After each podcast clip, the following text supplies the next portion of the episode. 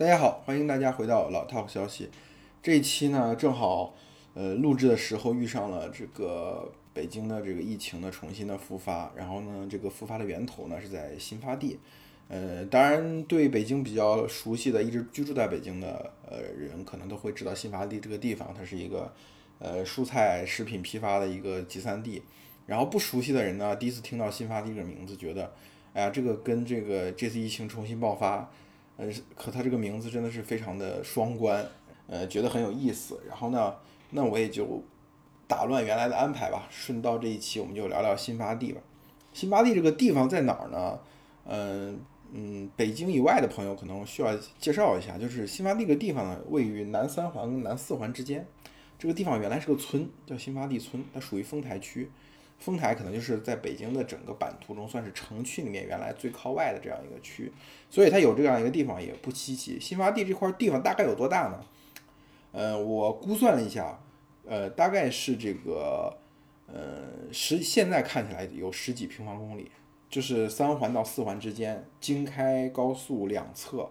一直到这个京沪高铁这个铁路线中间有个十几平方公里。早年可能更大一些，后面。很多土地被侵占嘛，早年这个呃这个地方呢一共是四千四百亩嘛，你换算下来可能就是这个三十平方公里左右的一块地方，呃，而且因为现在北京的开发已经从四个方向基本上都把新发地这个地方围住了吧，所以说你猛然从北京进入这个区域呢，你会有一种进到了一个小县城的感觉，对吧？它这个首先三五公里的这样一个。能让你感觉它还是很大的，有的逛，它有它里面有十几个甚至二十二三十个市场，各种各样的市场。然后呢，也街两街道两边的这个路况，因为这个经常大货车来往呀，也也比较糟糕。然后住在那个地方的小区呢，普遍那个房龄，其实这个地方的房子盖的也都比较久，因为这块儿它新发地占了之后，呃，他把这个地地方主要用作这个建批发市场，所以这些年也没有什么新盘的地方开。这个盖房子年代都比较久远，我是去过那边盖，这个看过房子的，因为这那个地方算是三环四环的一个价格洼地，现在四万多一平还是能买到，呃，买到房子的，所以说很多人想住离城里近点，就有时候会考虑新房地。我是去看过，但是觉得环境实在是太糟糕了，因为那个大车它会会有安全隐患，尤其是你。想有孩子的家庭，呢可能更就不予考虑了。然后就它这个噪音污染啊什么的，这个扬尘啊都都很糟糕。但是这个地方就是这样一个地方，为什么能在北京呃存在这么久呢？这就是我觉得这一期我们内容的一个核心去讨论。因为呃十二号那天就是新发地的这个董事长，他叫张玉玺，就是传国玉玺的那个玉玺。他接受《新京报》的采访，丢出来一条当时就是当天我们认为北京复发的一个标志性的新闻，就是说在新发地的这个三文鱼案板上检测到了这个新冠病毒，就是这条新闻，这条新闻非常有讲究。仔细去看啊，虽然我们看到是新发地发现了这个新冠病毒，但是它这个文章是怎么讲的？它讲的是进口三文鱼切割案板检测出新冠病毒。而该产品的货源来自于京深海鲜市场。这个一般的、一般的人啊，如果不是长期居住在北京的人啊，就品不出来这句话到底什么意思。哪怕是北京人，如果在南城没有点了了解的话，也品不出来是什么意思。首先，这个切割进口三文鱼，首先是把这个问题从新发地市场这个管理问题变成了一个货源问题。呃，进口三文鱼的案板，呃，有可能是新发地的操作人员。已经传播了，然后这个案板受到了污染，但是他说的是进口三文鱼的案板检测到新冠病毒，让大家觉得这应该是新是这个进口三文鱼的问题。而且我们的微博上情绪现在一直是对外面是更警惕的嘛，所以可能会觉得是不是甚至于美的投毒呀，对吧？挪威之前跟中国的关系也不是很好，中国三三进口三文鱼的大头来自于挪威，然后就有很多阴谋论。这个事实本身没有错，但是这样讲出来就会让大家。会觉得这个问题并不出在新发地，然后后面说该产品的货源来自于京深海鲜市场，这是不是就更有讲究了？京深海鲜市场在哪儿？京深海鲜市场大概在大红门这个位置，也是属于北京南四环附近的一个，几乎从位置上来说和新发地是平行的这样一个位置，也是中北京很重要的一个这个农农贸海鲜的这个市场。但是它跟新发地的大区别来自于啊，京深海鲜市场背后其实是北京二商。北京二商是什么呢？北京二商就是负责北京整个这个食品专供特供的这样一个呃所谓的大管家吧。如果在前清的话，这是属于内务府啊。现在呢，它是一个国企，这个国企也是和很多公司合作合资啊，投投建投建了一些这样的市场，位置也都在这个北京稍微靠外的地方。而且都建的比较早，两千年前后就开始建。这个市场可能是两千零八年前后，应该是两千年前后建的吧？对。然后呢，呃，他说这个产品的货源来自京深海鲜市场，其实某种程度就把这个锅甩到了京深海鲜市场。呃，新发地呢是一个某种程度上是一个乡镇企业，就是它的主体其实是新发地这个村，从这个村委会发端的。而京深海鲜市场是一个国企投资兴建的一个大市场，这两家。之间呢，就所谓的友商了，对吧？又有竞争又有合作。张玉玺的这个表态呢，可能就是他不是说有心去怎么讲，他可能就出于本能，有种护犊的感觉，就是新发地出了问题，他本能想的可能就不不是这个我们新发地的问题，对吧？对吧？这个这个检出来这个新冠病毒的是这个进口三文鱼，然后这个进口三文鱼呢，又是来自于友商，来自于京深海鲜市场，不是我们新发地的，因为新发地的。这个核心其实是蔬果、蔬菜、水果，这个它是占到了北京供应链的大头。但是肉类的，包括海鲜，它在北京的虽然也是很重要的批发市场，但是它不是占据垄断地位的。所以这个大家就明白了。从这个事情呢，其实我们要看到张玉玺这个人呢是非常聪明的一个人，某种程度上带有呃我们国家农民企业家吧，号称农民企业家的普遍所有的这样一种怎么讲呢？狡猾。呃，这个人呢，其实还是蛮值得说一说，因为之前我在编辑部其实就提过一个选题，叫“蔬菜之王”，让写一写张玉玺。但是后来，因为我们主要的精力还是在这个科技领域嘛，呃，在当时我们觉得这个选题可能没有什么爆炸性，如果不是遇到什么，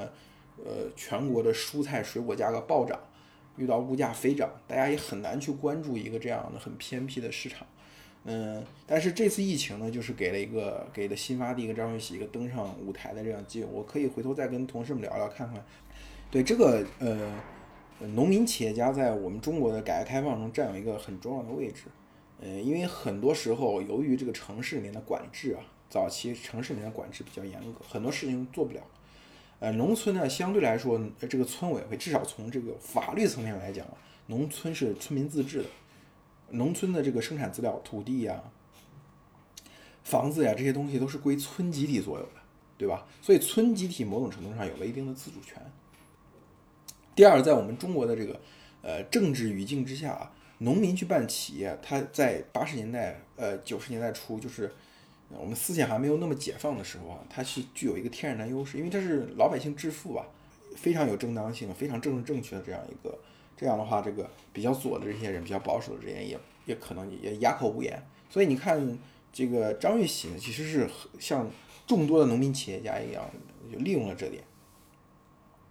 他呃，新发地这块地方位于北京的三四环，这个地方其实我们从今天的角度来讲，这个地方真的应该完全开发成城区，对吧？建办公楼，建这个住宅，修更好的路。但是为什么他就搬不出去呢？丰台区其实也想让他搬出去。这么大一块地，如果是在这儿盖个盖个学校，引进个人大附中啊、北师大附中什么的，周围再卖几卖个卖几卖几块地给万科呀、给恒大呀，这个地方的价子房价马上就炒起来了。大家知道，跟新发地同样位置的北京南部南三环、南四环这个地方的一些新出让的土地，就已经出让到七八万了。就刚刚这个分钟寺那儿出让了一块土地，最后预估的。这个开发完之后的售价大概能够达到十一万，至少得十一万。所以，但现在新发地实际上这个地方卖的房价只有四万多，你捡漏甚至能捡到不足四万一平的房子，这和南六环都没有区别。甚至南六环，嗯，像我们这这几个地方集中后来集中开发的地方的房价已经比它甚至要高了。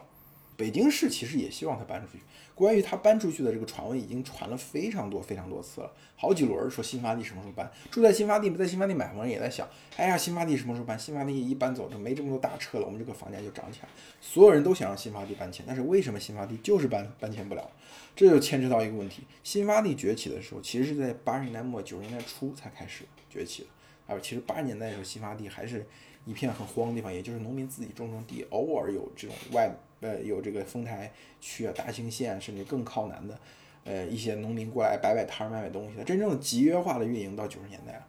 你要知道，八十年代末有一次价格闯关，这次价格闯关造成了这个物价的飞涨，所以从那个之后啊，呃，就是我们其实一直对这个城市里面的物价非常的敏感，因为这个呃物价的稳定，它不仅仅是经济上的问题，它甚至是要算一笔政治账，对吧？老百姓其实最关注的就是菜篮子，所以后来我们有这个菜篮子工程也是这样，它其实就是说，对于北京这个地方天子脚下，它的稳定其实。很大程度建立在这个经济稳定，经济稳定又很大程度上建立在这个物价稳定上。所以新发地有一个非常好的和政策博弈的借口，就是说，呃，就是张玉玺自己讲过一个一个理论嘛，一个逻辑嘛，就说这个如果说新发地从南四环、南三环的地方搬出去，搬到外面去，那大车不再开进来，都用小车把蔬菜运到北京，那北京的拥堵状况比现在要多得多。他举了个数字嘛，这个数字具体多少我忘了，反正就是现在每天新发地有多少辆大车进出。那如果要都换成小车，北京一下就要多出多少辆小车在这个这个城区的环线里面跑，用这些东西呃送蔬菜成本高，造成北京的拥堵。这个这个理由其实是怎么讲呢？就是如果是呃这个全部都用大车拉到三环四环内，它其实还是要分发到全城的嘛，对不对？不是说大车开到三环四环放到新发地。新发地的蔬菜再运到千家万户就不需要物流吗？肯定是需要，但是他就经常去讲重复这些这些点，而且因为有的时候确实是在北京京官难当嘛，对吧？大家也知道这个，因为这个问责很快，你像丰台区这次很快这个书记区长就不见了，对吧？你就是一个代区长副呃副书记在主持这个新闻发布会，问责力度是确实是比较大的。所以很多时候，大家那个这个没有人敢在丰台区这个层级，甚至于北京市这个层级，都很少有人敢去担这个政治责任。那万一就说我们说现在新发地好像没事儿，万一新发地搬出去之后，出现今年出现一次蔬菜价格暴涨，如果出了问题，对吧？经济稳定、政治稳定出了问题，那谁来负这个责任？像曾经的一位老市长讲的“提头来见”嘛，那没有用的，提头来见没有用，提头来见雾霾也治不好。在我们现有的这个对于企业家这个评价的意识形态当中，农民企业家是这个跟体制最亲近，我们所谓的政治上最干净的一个群体。所以一旦戴上了农民企业家这个帽子，就很安全，对不对？所以对于张玉玺来说，他他就很好的利用这两点，一个是作为农民企业家的这个光环，另外一个是呃这个就是北京的这个呃蔬菜水果物价的这个稳定。这两点导致它常常立于不败之地，所以我就在想，这次疫情爆发的时候，我的第一反应是：我靠，不会因为这个事情造成一次空前好的时机，就是说要把新发地决心把新发地搬出去，搬到这个呃六环外去。如果真是这样的话，对北京的土地市场是一个非常大的一个冲击，各大地产商去争抢的王牌。但是这个事情可肯定也没有那么简单，因为现在。流行病学的这个调查还在进行。如果说最后发现啊，如果说我们最后发现确实是这样的开放式的这种市场，这种海鲜市场或者这种所谓的 white market，真的是非常难以进行这个疫情的管理，非常难以防范这个病毒的传播的话，可能真的就是一竿子插到底，从上到下一个批示，那新发地就真的搬出去了。但如果说流行病学调查最后发现，呃，指向它不是说。这个市场管理不善，而是说，哎呀，外国人太坏了，把这个把这个这个进口的食材弄进来，然后造成我们的疫情的传播。如果是导向这样一个结论的话，那新发地可能就非常安全了。所以，这为什么张玉玺就是我一开头讲张玉玺为什么讲了？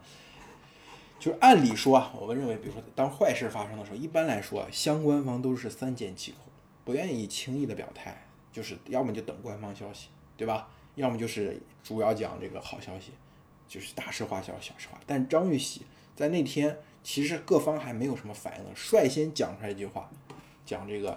新发地的这个进口三文鱼案板能检测到了新冠病毒，货源来自于京深海鲜市场，你就知道这个人其实是有敏锐程度的，他能在北京屹立不倒这么多年，他是北京的人大代表。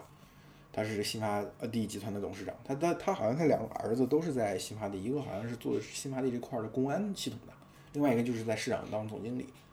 这种农民企业家他们的这个企业里面，他也是这个家族势力盘根错节，有最后 too big to fail，大而不能倒，就做到这个程度。所以你要知道，嗯，新发地个地方能不能搬迁啊？我觉得真的是不好说。而且这个事情呢，可能还会影响到，呃，另外一个事情就是这个摆摊儿这个事情。北京本来已经早就说了这个反对摆摊儿。那如果新发地出了问题之后，它停止了这个，尤其是对这散户散户的这个交易，那北京这个摆南南城的这个摆摊儿就更进行不下去。实际上，虽然北京反对摆摊，但是南城这些这这两个月，我觉得确实是摆摊儿恢复了不少。在有一些公园儿门外啊，一些临临临街这个地方，就经常会有一些人，嗯，卖些菜呀，卖些水果呀，卖些衣服啊，短袖 T 恤啊，拖鞋啊，什么都有。当然就是。小商品那块儿肯定就跟新发地没有关系了，主要是这个，呃，从南边儿呃来的东西，从这个义乌啊、郑州啊这些小商品的集散地批过来的东西，嗯，呃，当然还有大红门，北京南城的人啊，基本上都会跑到这个新发地去批点水果蔬菜啊，这个肉啊，都会这个跑到大红门去批点衣服呀，就是尤其这个地方的回迁户，他们就摆摊儿这个事情真的很擅长。所以新发地出事之后，肯定是更让这个北京的摆摊肯定是进行不下去。当然，疫情本身